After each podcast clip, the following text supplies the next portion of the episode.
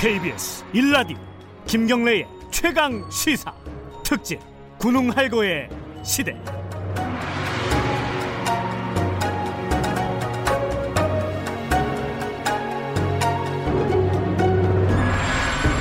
때는 바야흐로 이천이십 년. 저 멀리 허허벌판에서 무림의 고수들이 달려오고 있으니 진정한 전설이 눈뜨려 하고 있다. 숨을 죽이고 적을 물리치고 장수를 영입한 고수들이 한 곳에 모였으니 나를 막을 자 그 누구더냐. 지략의 귀재, 진격의 거인, 전술의 대가, 천하통일을 향한 최강의 전설이 이제부터 시작된다. 군웅할거의 시대, 그 주인은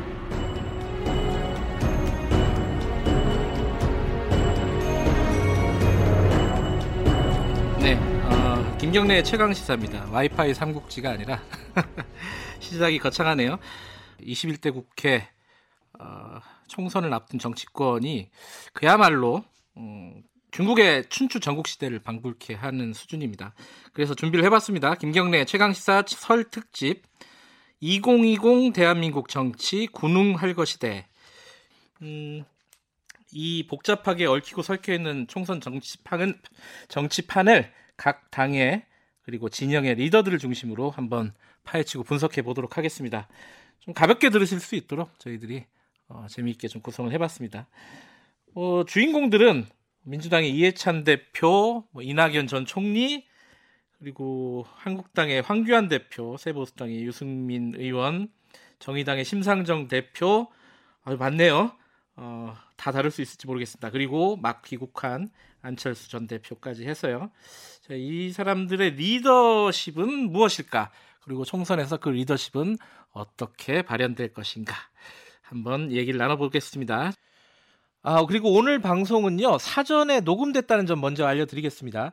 정치 상황이 급변을 하는 만큼 어, 혹시나 사실관계가 달라질 수가 있으니 혹시 그런 상황이 생기면 청취자 여러분들의 양해를 부탁드리겠습니다.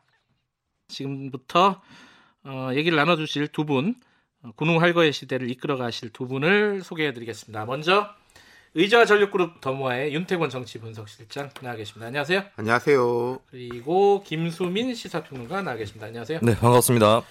어, 두 분은 제가 방송 시작하기 전에 보니까 안 친하신 것 같다고요. 방송에서는 처음 뵙습니다. 아, 처음? 어, 그래요? 네네. 어, 사적으로도 처음 보고요? 사적으로도 어. 그런 것 같네요. 예. 네. 그, 사이가 안 좋은 게 아니라 친할 기회가 없었던 아. 거죠. 네. 어, 정치하세요? 그러니까 두 분이 보니까 이 뭐랄까 네. 이 같은 평론의 영역에 있으잖아요. 큰 틀에서 보면은 네. 서로를 어떻게 바라봤는지 한번 여쭤봐도 되나요? 아, 음, 네. 김수민 평론가부터. 저는 이제 윤태곤 사실 이제 많은 그 패널들이 네. 요즘엔 또 추세가 뭐 자기 어떤 정견이라든지 심지어는 네. 진영까지 네. 굉장히 선명하게 드러나는 그런 포지션에 서서 이렇게 싸우는 음. 뭐 그런 구도라면은 이제 평론도. 조금, 네네. 오. 근데 이제 윤태곤 실장님은 좀 거기서 벗어나서. 어떤 진영 논리가 문제다라는 얘기가 많이 있잖아요. 네. 근데 거기서 좀 벗어나서 좀 어, 객관적으로 네. 볼 수 있는 그런 계기를 제공하는 네. 네, 그런 분이라고 느꼈습니다. 아유, 감사합니다. 네. 아유, 이 설이라고 또 덕담을 네. 이렇게.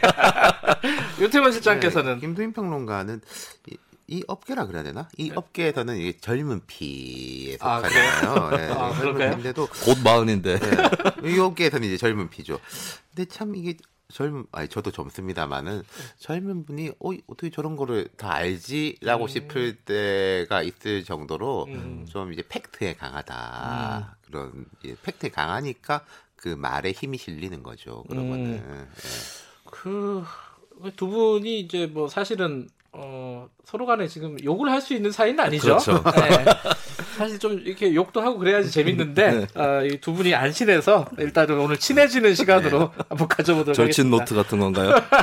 근데 아까 이제 오프닝을 보니까 이게 군웅할거시대 그리고 뭐 춘추 전국시대 이런 컨셉으로 지금 진행을 할 거예요. 네. 지금 상황을 이런 상황이라고 볼 수 있나요? 이, 이 좀 한번 이거는 한번 짚고 넘어가죠. 그 윤태곤 실장께서는 어떻게 생각하세요? 이 군웅할 거, 춘추전국 이런 게 좀 말하자면 클리셰에 가깝잖아요. 좀 흔하게 쓰는 상투적이죠. 표현, 상투적인 예. 표현인데 전국을 보면은 두 가지 면이 다 있는 것 같아요. 이 두 가지 면이라는 게 첫 번째로는 예. 그 이념 대립이 강해지면서 양당 구도가 이제 강해지는 것들 있지 않습니까? 그러니까 뭐 지금 보수 통합이 그래서 또 진행되고 있습니다만은 민주당으로 상징되는 이제 여권, 요새 네. 또 범여권이란 말도 쓰잖아요. 네. 또 한국당으로 상징되는 이제 보수 쪽이 서로 서로 끌어당기는 힘이 강해지고 있다. 네. 여러 세력이 이제 싸우는 것보다는 네. 그런 면이 있는 것이고, 근데 그럼에도 불구하고 지금 뭐 우리 뒤에 뭐 여러분들 이야기하겠지만은 대선이 한 이 년 반이 남아 있기 때문에 과거에 박근혜 이런 식으로 혼자 이제 딱 확고하게 뛰쳐나가는 사람이 없다. 그런 음. 점에서 볼 때는 뭐 군웅할 거, 춘추전국이라는 말이 틀린 건 아니다. 어, 네. 그렇죠. 지금 어, 예전에 박근혜 전 대통령 후보 시절 그런 상황은 아니죠. 그렇죠. 어, 네. 좀 이렇게 얘기하면 안 되죠. 고만고만하다 이러면 안 되면 이러면은 좀 안 될 것 같아. 나이도 군웅할 것 같다 그런 표현인데요. 고만고만하다를 고상하게 표현할 때 아 그런가요? 군웅할 거라고 하죠. 아 그렇게 생각하세요? 네, 저는 그렇게 생각을 하고요. 그러니까 삼김 시대라고 예전에 있었잖아요. 아, 예. 그 이후에 이제 뭐 노무현 전 대통령 해서 지나오면서 절대적인 리더십이 많이 사라진 것 같아요. 그나마 마지막 음. 절대적 리더십이 현 대통령이 문재인 대통령이 아닌가. 음. 문 대통령은 오 년 단임 대통령이기 때문에 네. 이제 뭐 계속해서 영향력을 뭐 수년 이후에도 행사할 수 있는 처지는 아닐 것이고. 네. 근데 상징적인 거는 지난 대선에서 이 위, 삼 위를 차지했던 홍준표 전 대표나 안철수 전 대표가 현재 여론조사에서 그렇게 지지율이 꽤 높지는 않거든요. 네. 이런 상황들이 그리고 더하기 이낙연 전 총리나 음. 황교안 전 총리 지지율이 높은 거, 그러니까 다른 사람 지지율까지 임시 저장고 음. 삼아서 갖고 있는 이런 상황들이 고만고만하다라고 음. 얘기해도 될 것 같습니다. 이, 근데 이, 이 얘기도 하나씩 좀 여쭤보고 넘어가야 될 것 같은데 이번 총선의 진짜 핵심이 뭘까? 어, 뭐 얼마 전까지 이제 전국의 핵심이 예컨대 조국 사태 뭐 이런 거였잖아요. 근데 이번 총선은 핵심이 뭘까 과연 좀 잘 안 잡혀요 컨셉이. 어떻게 보세요? 김수민 평론가는? 저는 어떤 정책이나 공약이 핵심이 되기는 어려울 거라고 보고요. 예. 이제 와서 또 그걸 내민다고 했을 때 예. 사실 저는 정책선거 정책선거 얘기하지만 그거는 평소에 공부 열심히 하듯이 평소에 잘해야 될 것이고 총선에는 총선 나름의 구도가 있는 거겠죠. 예. 근데 저는 이제 보통 여론조사를 요즘에 많이 실시를 하는데 정권 심판이냐 보수 야당 심판이냐 예. 이 프레임이 있거든요. 그러니까 이 프레임이 크게 작용하는 가운데 제삼의 프레임이 또 등장하지 않을까. 음. 예를 들면은 이제 뭐 사실 현재 이십 대나 삼십 대 초반 정도 세대에게는 기존의 어떤 민주당 대 자한당 프레임이라든지 민주화 세력 대 산업화 세력 프레임이 또 안 먹히더라고요. 또 다른 음. 프레임이 있을 수 있는데 이들이 또 어떤 선택을 할 거냐. 음. 예, 그런 것들을 좀 주의 깊게 보려고 합니다. 음. 동의하세요? 아, 예, 그 좀 좀 아쉬움이 있어요. 지금 보면은 예. 뭐 예컨대. 뒤에 이야기하겠지만 이천 년, 이천사 년 이렇게 보면 그 총선 때 뭔가 변화의 기운이 느껴지는 게 있었었어요. 물론 총선이란 기본적으로 정부에 대한, 정부 여당에 대한 뭐 심판이라기보단 평가의 평가. 장인 거는 예. 맞습니다만은 예. 그 와중에 뭐가 이제 나오는 게 있었고 지금도 보면은 여러 당에서 이십 대, 삼십 대를 뭐 어떻게 해야 된다, 저렇게 해야 된다 말은 많잖아요. 음.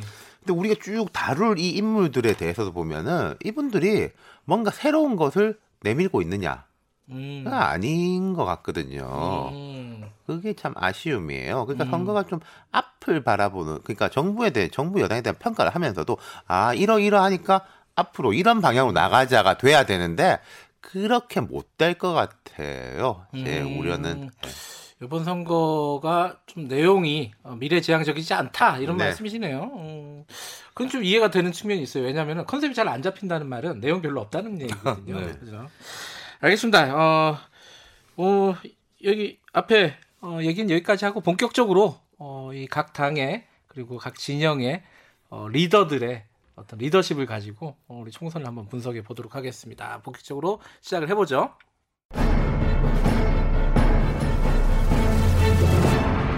더블 어 민주당 이해찬. 네. 뭡니까 이게? 아, 예, 통역을 해드려야 되나요? 아, 더불어민주당 이해찬 대표부터 오늘 뭐 다를 분들이 여러분들인데 어쨌든 여당의 지금 현재 대표이기도 하니까요. 자, 이해찬 대표가 어떤 사람인지 뭐 알만한 사람들은 이렇게 기본적인 정보는 어, 예전에 민주화 운동 유신 시절부터 쭉 네. 해왔던 인물이다.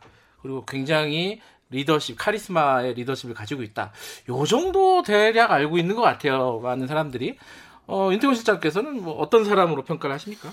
그쵸, 뭐 많이 알려져 있는 그대로고, 그러니까 이해찬 대표는 네. 이게 뭐 좋기도 하고 나쁘기도 한 건데 겉으로 보이는 거하고 속이 별로 다르지 않은 사람이에요. 아, 음.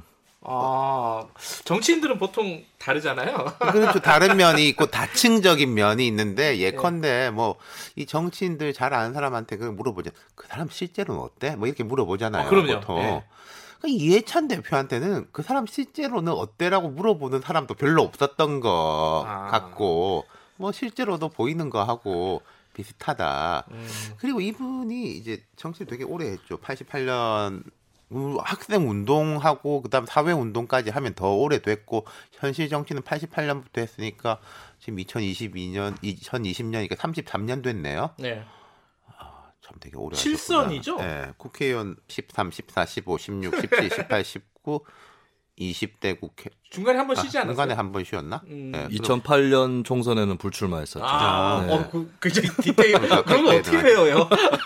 그때 이제 그 관악구에 뭐 김희철 음. 전 구청장이 아마 국회의원에 맞아요. 대신 나왔던 걸로 알고 네. 있습니다. 그래서 그 뒤에 저기 이제 세종으로 옮겼는데. 음. 지금은 이해찬 리더십, 우리가 대표 이런 이야기를 하는데 이분은 원래 그 선출직에 강한 사람은 아닙니다. 국회의원이긴 하지만요. 어, 그래요? 당에서도 보면은 정책위 의장, 음. 서울시 정무부시장, 장관, 기, 뭐 무슨 기획위원장 이런 파트를 계속 전문적으로 맡아왔던 분이에요. 아, 기획이나 정책 파트가 그렇죠. 원래예요. 음. 근데 그게 이제 주 전공인데. 근데 그렇게 하다가 이제 정치를 되게 팔십팔 년부터 시작했지 않습니까? 근데 네. 이제 김대중 노무현 정부가 끝나고 그러니까 말하자면 이해찬 대표가 모시던 정치인들이 사라지고 그 내 위가 없는 거예요. 그 뒤로부터는 그렇죠. 일 번이에요. 그러니까 그때부터 이제 당 대표급으로 바뀌기 시작을 한 거죠. 그러니까 그런 특성이 그 당 대표로 활동하는 데서도 문득문득 묻어나요. 이 사람이 음. 하는 것을 보면은 약간 선출직 리더의 이미지라기보다는 뭐 기획위원장이라든지 뭐 이, 이런 식의 이제 느낌을 줄 때가 있다는 거죠. 얼굴을 이렇게 인상을 보면은 어, 좀 뭐랄까요? 꼬장꼬장하다? 네. 이런 느낌이 있고 실제로도 뭐 언론에 나온 에피소드나 이런 걸 보면은 조금 어, 독선적이다? 뭐 이런 평가도 있는 것 같아요. 네. 어떻게 생각하세요? 그, 그나마 근래 들어서 인상이 유해졌다는 평가죠. 아, 그게 유해진 건가요? 네, 아. 조금 이제 나이를 드시면서 살도 붓고 그리고 농담도 조금씩 하시는데 문제는 농담을 할 때에 네. 오히려 그게 설화가 되는. 아, 이거 예를 최근에 너무 많았어요. 네, 그, 그거 이제 뭐 정치적으로 올바르지 않은 표현이라고 하는 그런 거 말고도 몇 달 전에 이제 덕담 삼아서 원외위원장들 모인 자리에서 내년 총선 때 이백오십 석인가 뭐 이렇게 아. 수치를 제시를 했는데 사실 그거는 학교 교장 선생님이 수능 전날에 다 수능 대박 나라. 그러니까 이루어질 수 없는 덕담을 농담 삼아서 한 건데 이해찬 대표 워낙에 이제 그런 이미지가 아니다 보니까 진심인가? 오만한가? 이런 이미지를 준 거죠. 그리고 본인도 그걸 알고 있는 게 예전부터 이해찬 대표는 내가 얼굴이 이래서 대통령감은 아니다. 예, 그 참모형, 책사형 정치인이었다라고 음. 볼 수 있겠고 국회의원을 오래 할 수 있었던 비결도 이분이 막 지역구를 탄탄하게 관리할 수 있는 그런 성정을 갖고 있는 정치인은 아니에요. 근데 와. 관악이라는 이 지역구는 이제 전통적으로 민주당 지지층이 많은 그렇죠. 예, 그런 지역구이기 때문에 지역구 관리에 신경을 좀 덜 쓰면서 음. 자신이 발휘할 수 있는 역량을 발휘해 왔다. 근데 이제 책사형, 참모형 정치인이 아니라 대표인데 예, 그 역량이 이번 총선에서 어떻게 드러날 건지 이거는 어, 마지막 시험 때 섰다고 봐야 되겠죠. 이백오십 석도 그렇지만은 이십 년 집권이었나요? 그때 뭐 그런 얘기도 있었어요. 그거는 농담은 아닐 겁니다. 아, 그건 농담이 아니다. 네, 네. 그렇군요. 근데 그러다 보니까 이게 어, 좀 뭐랄까 그런 에피소드들이 되게 많아요. 어, 예컨대 뭐 제가 신문에서 읽었던 것 중에 하나는 자기가 불법 유턴을 했는데 그거를 딱지를 안 끄는 경찰을 뭐 처벌을 받게 만들었다? 음. 이게 지금 실제 일인가 싶은 그런 네. 에피소드들이 좀 있더라고요.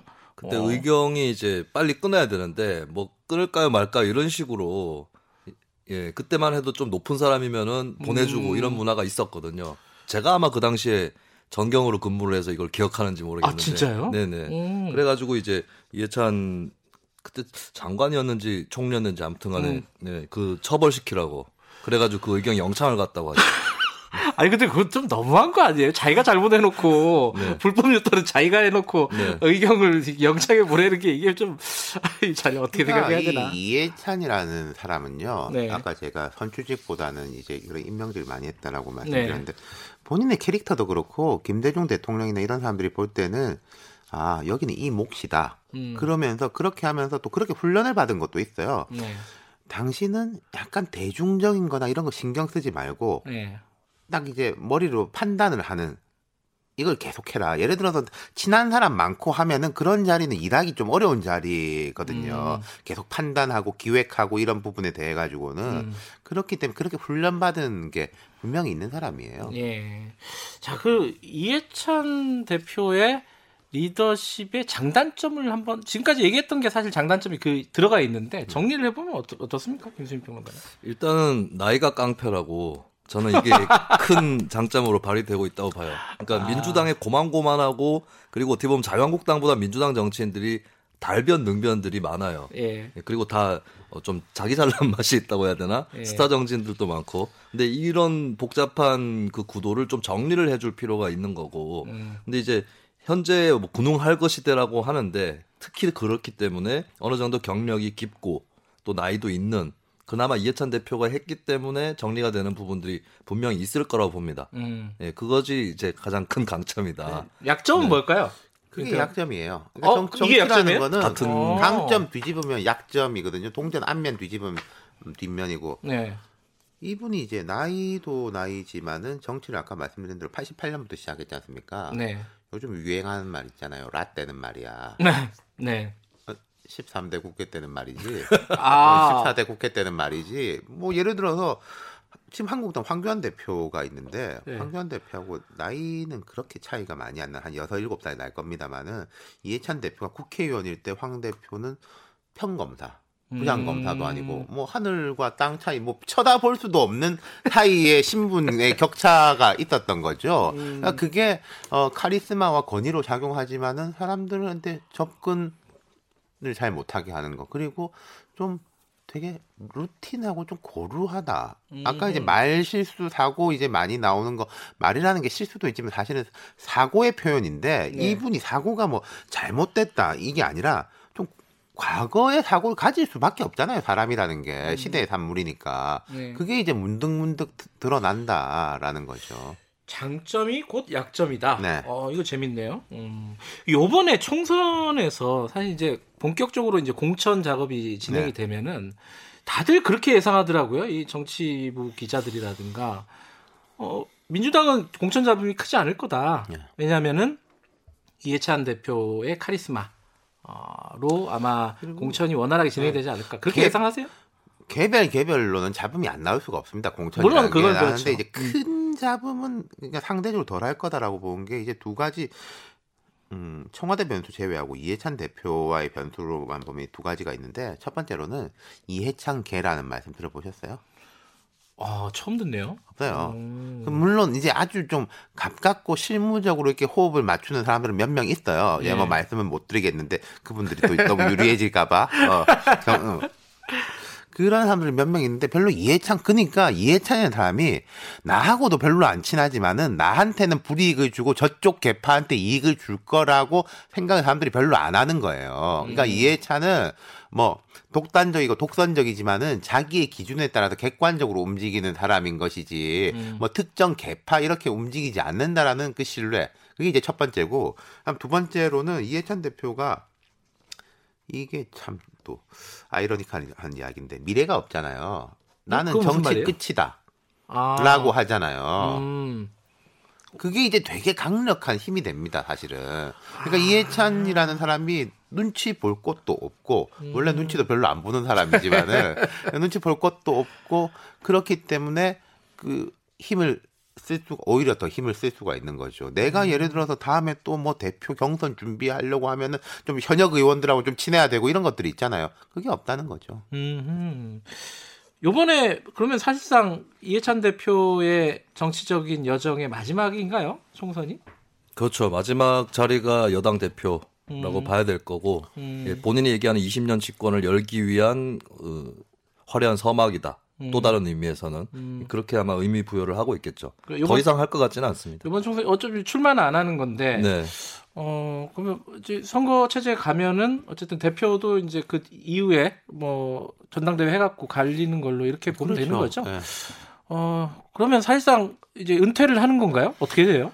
아이 근데 또 요즘은 다 그 평균 수명도 길어지고 이분이 생각보다 나이가 많지 않아요. 어, 몇 세시죠? 오십이 년생. 오십이 년생이에요. 아, 그러면은 일흔이 예. 안 됐죠 아직. 아 그렇구나. 네, 뭐 손학규 대표 이런 사람보다는 이제 대여섯 달 어리고 요즘 그래도 원로로서 활발히 활동하시는 윤여준, 뭐 김종 음. 이런 분들하고 따지면은 한 열 몇 살 차이 나거든요. 음. 그래서 원로로 활동할 기간도 되게 긴데, 그러니까 그거 참 제가 볼 때 이 이해찬 대표의 향후 롤도 좀 애매한 면이 있어요. 음. 너무 뒷방으로 가기에는 아직 예. 남고, 그리고 더 뭘 하기에는 너무 오래 하셨고. 음. 네.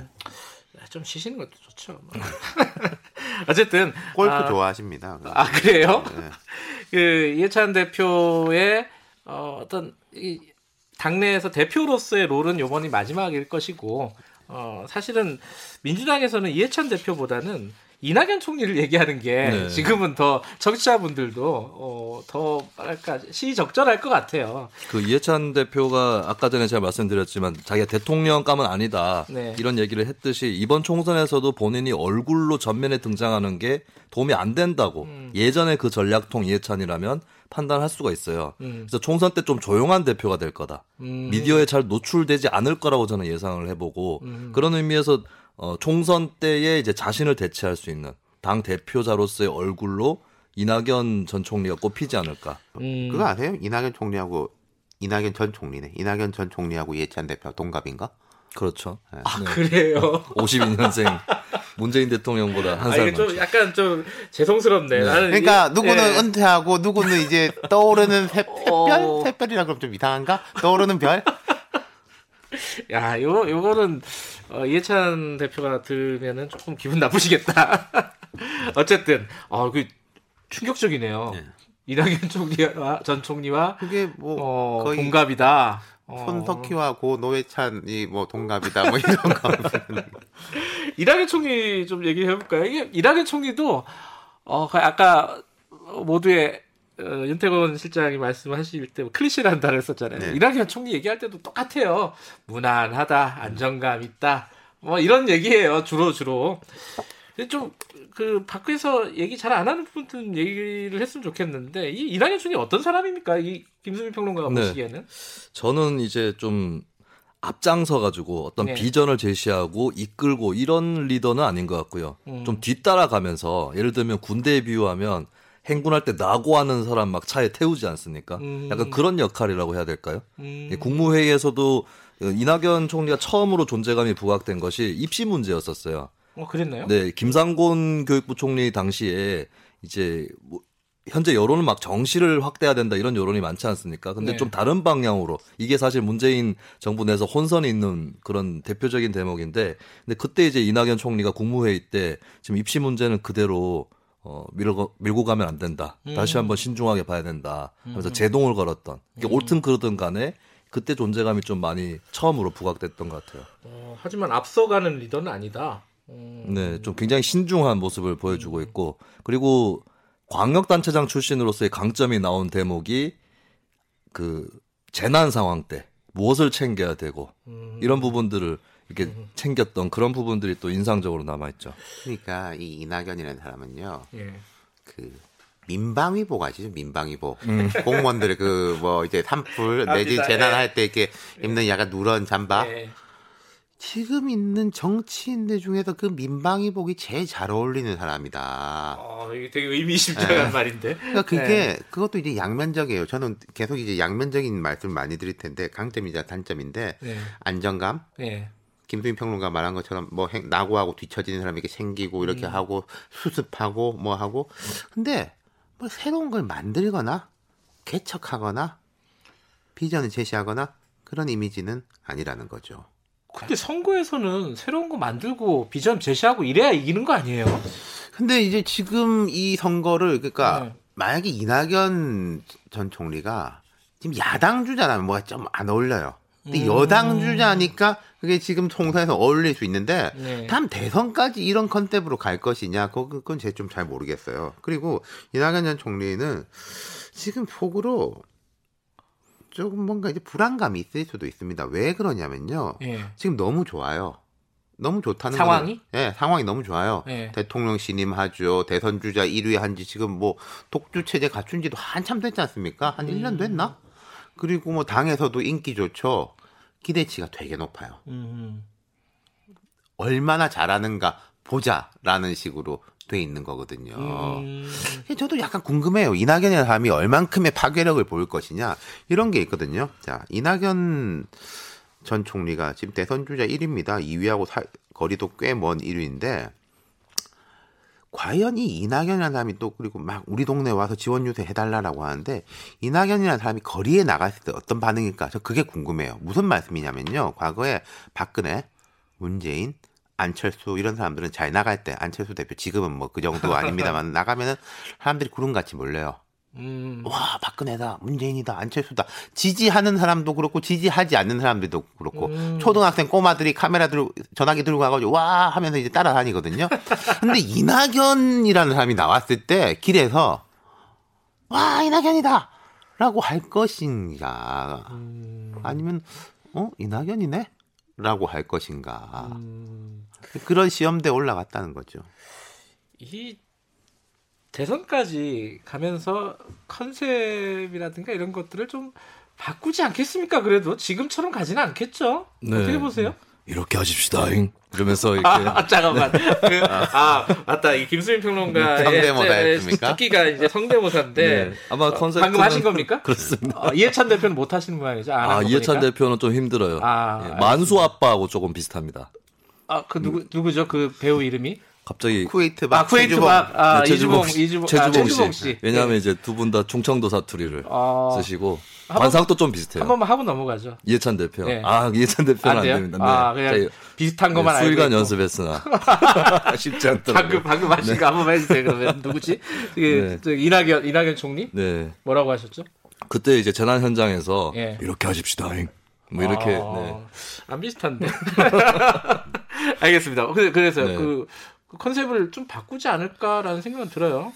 네, 근데 지금 선두주자라서 예. 컨셉트를 언제 바꿀 건지도 좀 고심이 될 거예요. 왜냐하면 빨리 바꿨다가 빨리 노출되고 음. 빨리 타겟이 될 수 있는. 음. 예, 본인도 지금 그걸 알고 있습니다. 내가 지금 별로 타겟이 안 됐기 때문에 이렇게 무난하게 나가고 있는 거지 선거가 다가오면 다가올수록 대선이 임박할수록 굉장히 큰 견제들이 올 거라는 걸 알고 있을 거예요. 그래서 음.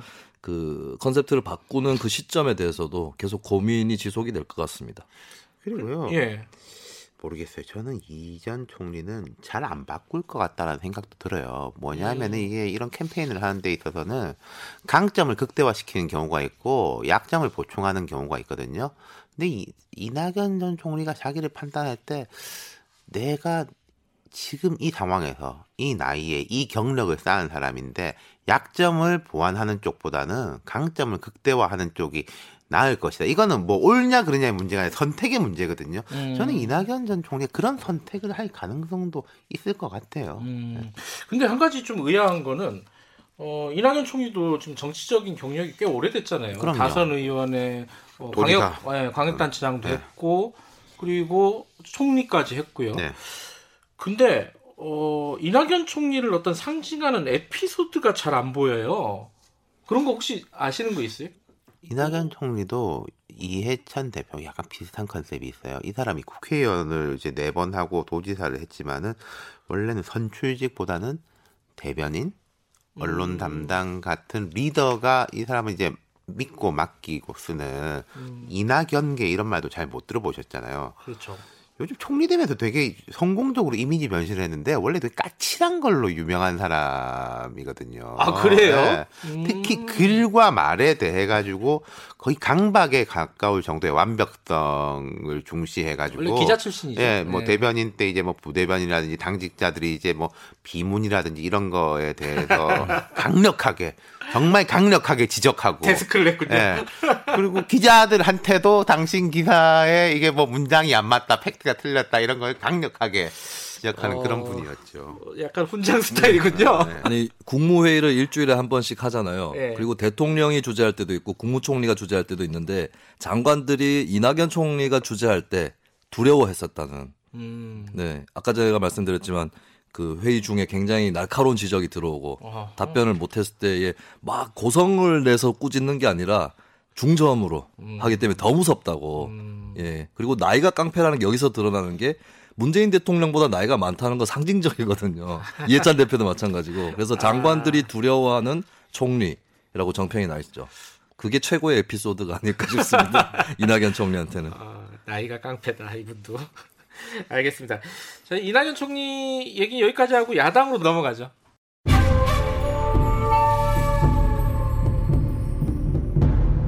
자유 한국당 황교안.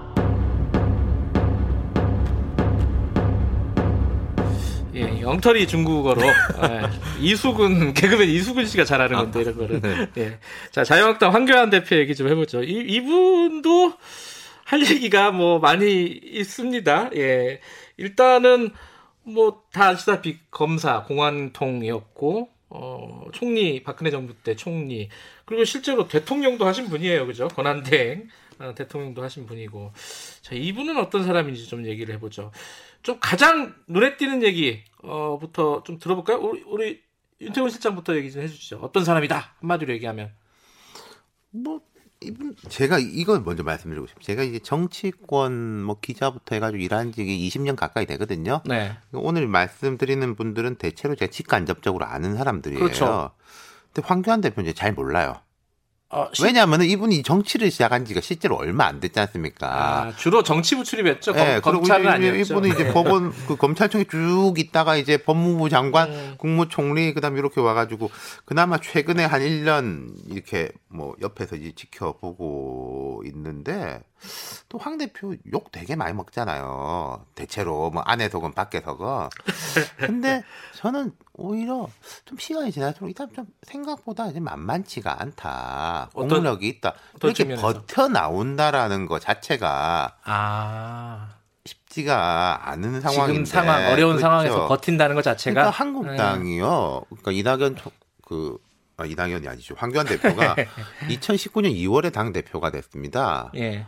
그 이전까지는 정상 체제가 아니었어요. 막 뭐 비대위에다가 뭐에다가 뭐 그리고 이 한국당이란 당이 존속할지 안 존속할지도 모르는 음. 상황인데 어쨌든 황교안 체제가 들어섬으로써 네. 정상 체제가 된 거예요. 그러니까 이런 게 정상제 비정상이 말씀드린 거는 한국당이 이제 뭘 잘한다 못한다 비판할 수는 있어요. 근데 그거 말고 여기가 이제 정상적으로 돌아가는 곳이냐라고 할 때 정상화가 됐고 네. 그리고 이제 보수 통합 뭐 지금 합니다만은 그것도 이게 뭐 안 돼가지고 해체하는 쪽보다는 발전적으로 나가는 쪽이잖아요. 그렇게 음. 끌고 온 것 자체가 이 황교안이라는 사람의 좀 능력이 아닌가 그런 생각이 음. 들어요.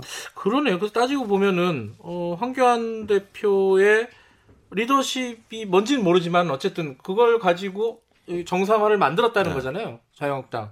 그게 뭘까요? 그 황교안 대표의 능력이나 리더십 뭐라고 보세요? 그게 잘 안 보인다는 게 그러니까 무엇인지 강점이에요. 예, 실체가 아. 무엇인지 그리고 만약에 잘해온 부분이 있다면 이게 황교안 대표의 독자적인 어떤 아이디어와 센스인지 아니면 음. 측근이나 참모그룹의 어떤 솜씨인지 이런 것들을 아직까지는 잘 알 수 없는 것 같다는 음... 그런 느낌이 들어요. 근데 그게 오히려 장점이라는 게 그러니까 실장의 아, 생각이시죠. 뭐 우리가 뭐 리더들에 대해서 독선적이다 막 이런 말을 하는데 황 대표에 대해서도 뭐 독선적이다 뭐 이러는데 이 사람이 별로 독선적이었나?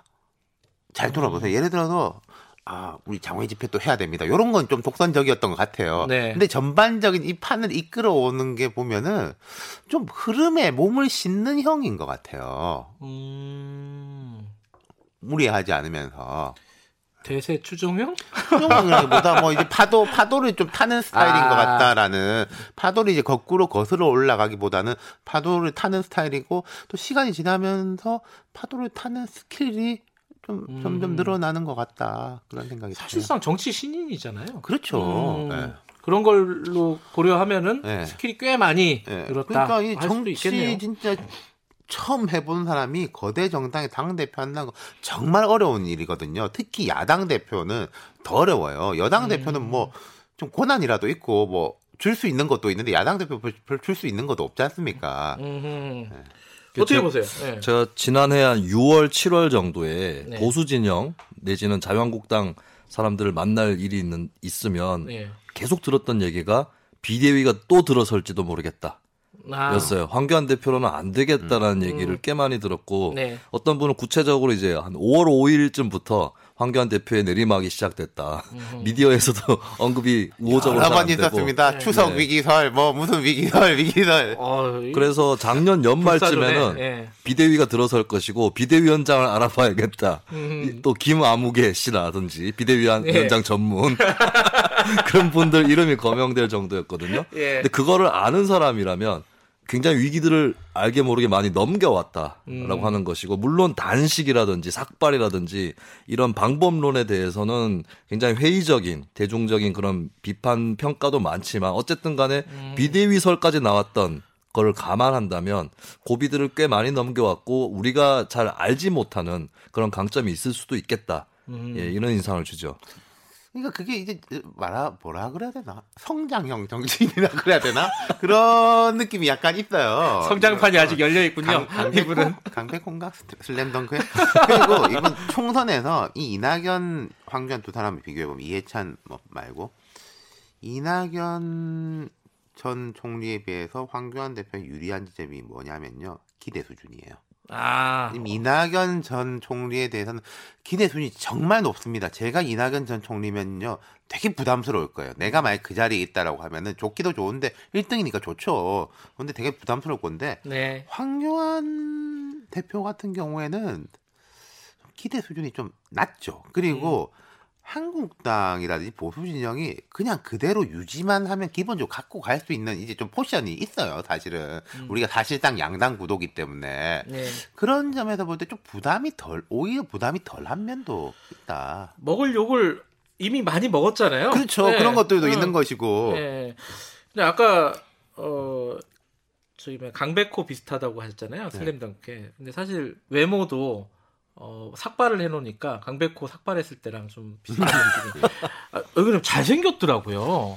아, 그때 네티즌들이 네. 삭발한 거에다가 이제 수염까지 네. 합성을 해가지고 퍼뜨렸는데 조금 이렇게 소위 얘기하는 뽀샵질이라는 네. 걸 하긴 했지만은. 아, 굉장히 네, 얼굴이 어, 잘생겼더라고요. 의외로 미남형이네라고. 네. 그리고 삭발 투쟁으로 이득을 본 자유한국당 정치인 한 명이라고 저는 봅니다. 한 명이에요? 네, 황교안 대표 한 명이었다. 그나마 어. 네, 존재감을 어, 부각시켰고, 그 다음에 그게 있었어요. 저 사람이 저렇게 할 줄은 몰랐다.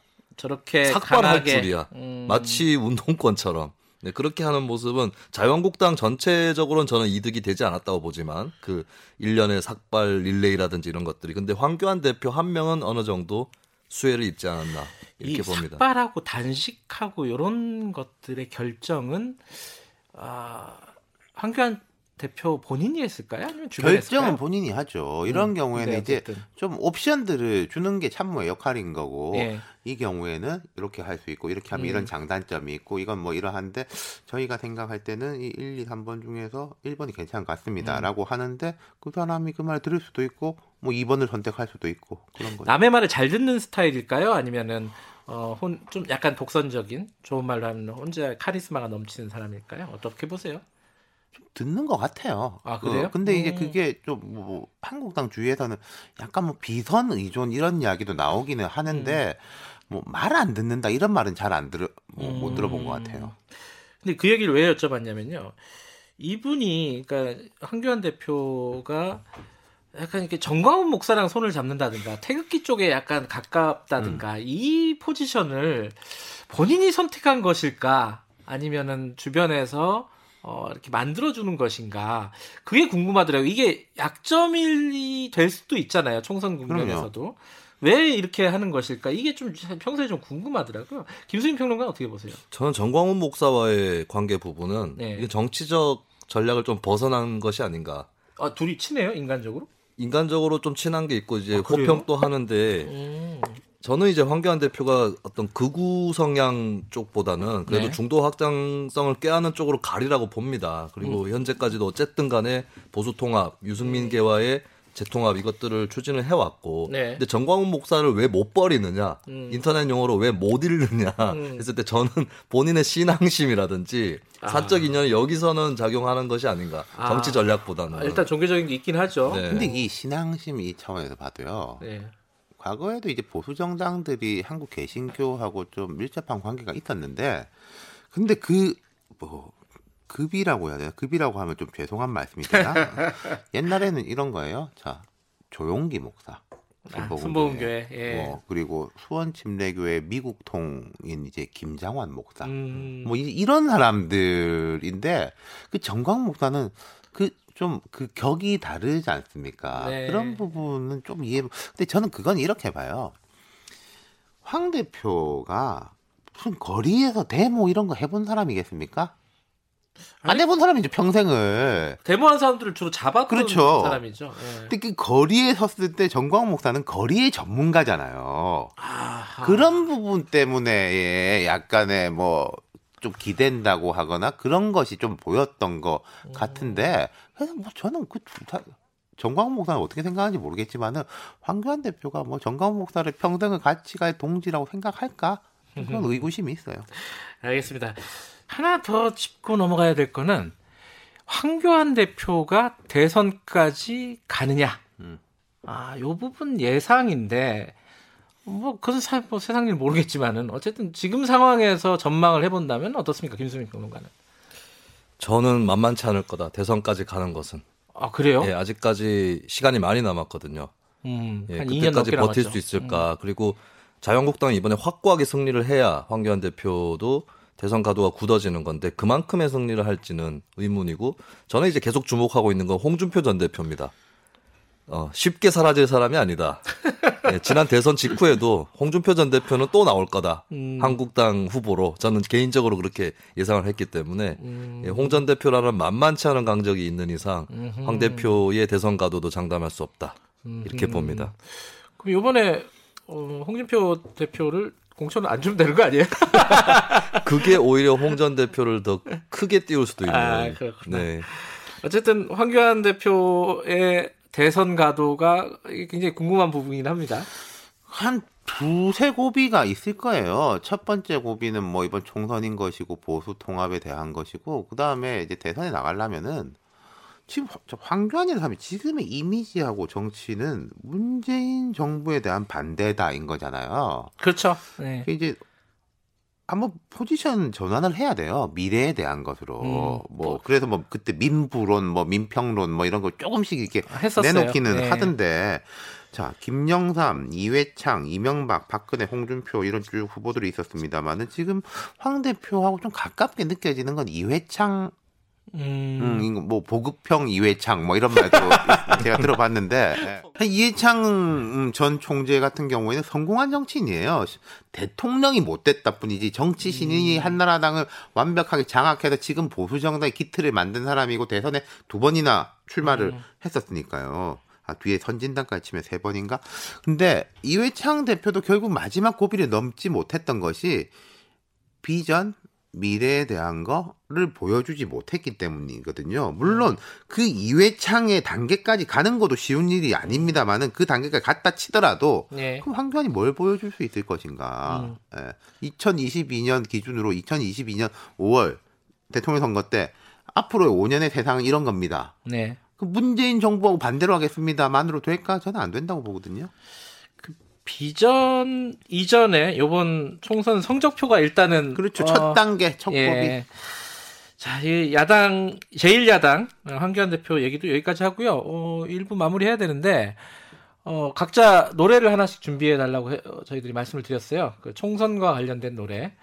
어, 먼저 윤태곤 실장께서는 무슨 노래? 네, 저는 이정현 가수 이정현의 바꿔. 음. 이 노래가 이천 년 십육 대 총선을 앞두고 나왔을 거예요. 그쯤에 네. 그냥 정말로 선풍적인 총선을 상징하는 곡이었습니다.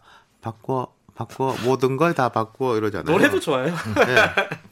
아, 그 그게 의미심장한 노래군요. 네, 그 십육 대 때 그때 이제 총선 시민연대라는 사회단체가 조직이 돼가지고 낙천 낙선 운동이 네. 또 힘을 발휘를 했죠. 예. 네. 이정현의 바꿔 들을 거고. 나중에 듣겠지만은 김수민 평론가 노래를 원래 네. 하나 갖고 오셨는데 좀 문제가 생겼어요. 원래 아, 갖고 네. 온 노래가 뭐죠? 원래 갖고 온 노래는 주다스 프리스트의 브레이킹 더 로우라고 그, 하는 법을 깨트려라? 네. 질서를 질서를 어겨라? 네, 뭐 이런 건가요? 뮤직비디오 보면 막 은행 금고 털고 있고 이런 거 나오거든요. 아니 너무 과격한 노래를 갖고 오셔가지고 이게 네. 케이비에스 심의 기준을 네, 넘어선다고 합니다. 이게. 네, 통과를 못했더라고요. 지금 이제 국회법 위반으로 기소된 국회의원들도 계시고 선거법, 정치자금법 위반 하시는 분들이 속출할 것 같아서 미리 그러지 말자는 취지에서 아니, 고민을 해보셨는데 목을... 아, 안타깝게 노래를 들을 수가 없게 됐습니다. 이 노래는 어, 각자 알아서 들으시기 바라겠고요. 네. 어, 다른 노래를 좀 고민해 주시고 이 부에서 좀 무슨 노래를 네. 선택할지 보겠습니다. 자, 노래 들으면서 아, 잠깐 쉬죠.